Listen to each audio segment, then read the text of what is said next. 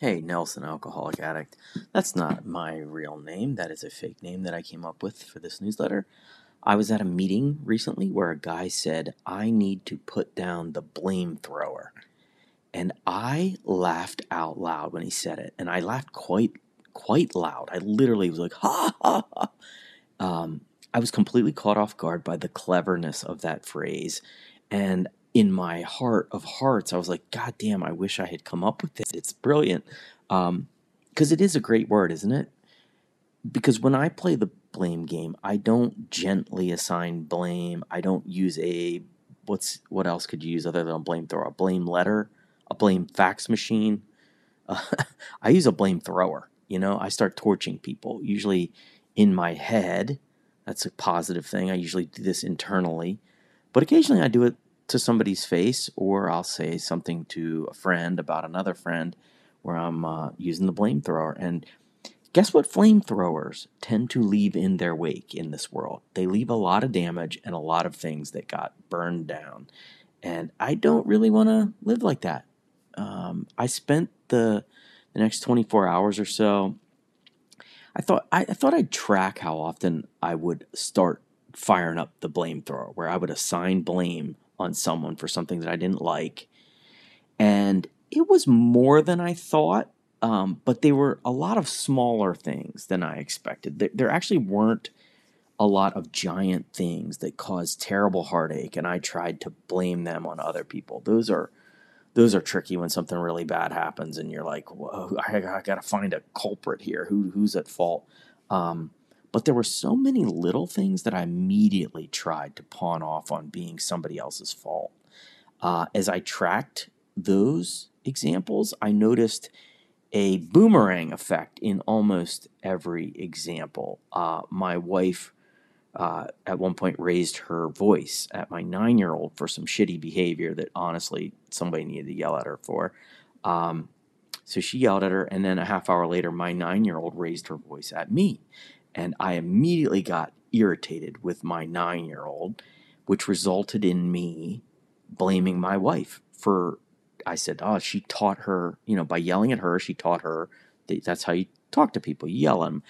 Did, did those two things have anything to do with each other? Maybe, but maybe not. You know, even if they did connect somehow, was it worth me investing a bunch of time in coming up with blame Definitely not. I can say that with with with certainty. Definitely not. And when I say boomerang effect, I mean that I often assign blame to someone as a gut instinct because deep down I know I played a part in it, you know, and I don't like that. So my natural inclination, I think a lot of people's natural inclination is like, let me just point the finger somewhere else because I don't want to I don't want to have to clean up my side of the street again, you know. Since I heard that phrase, blame throw- thrower, I, I also thought about how assigning blame for things might not it might not be a horrible thing sometimes, but it it's horrible to do it as a blame thrower. You know, that phrase is what I keep coming back to, blame thrower. And that phrase evokes the idea that you don't just hold someone accountable, which is like a good thing, right? Somebody that says they're going to get a work project done by noon and they don't get it done you know, like, I don't know, you don't use a blame thrower, but you say, hey, Mike or Heather, what's going on? I thought you said noon. Um, like, that seems like holding someone accountable.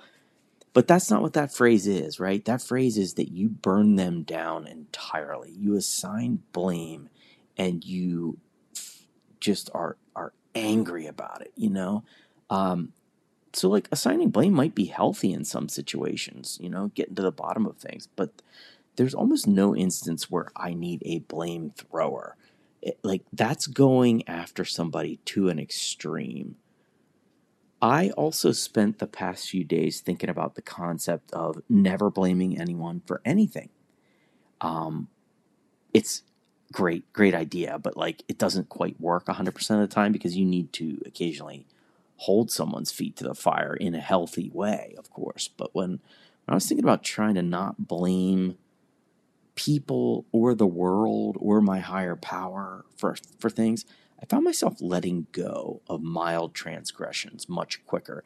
It set the bar pretty high, you know, and I found myself not making connections between a small misstep from one of my kids and then all the catastrophic thoughts that usually accompany assigning blame to them. Like, for instance, I'll usually think, like, well, she yelled at me and it's only going to get worse. I need to fix this right now, or it's going to be 50 years of this, 50 years of hell, where she yells at me all the time and she also yells at her own kids too. And oh my God, it's like generational, blah, blah, blah. Um, I found myself doing less of that, you know? And and I found that the less I tried to lock in a strategy after every little thing, like how do I assign blame? Who's at fault here? The less I did of that, the more I was able to move on. And I gotta say, I haven't yet had an example where I look back on one of those situations and I thought, you know what? I wish I'd fired up my blame thrower more than I did. So thank you for letting me share.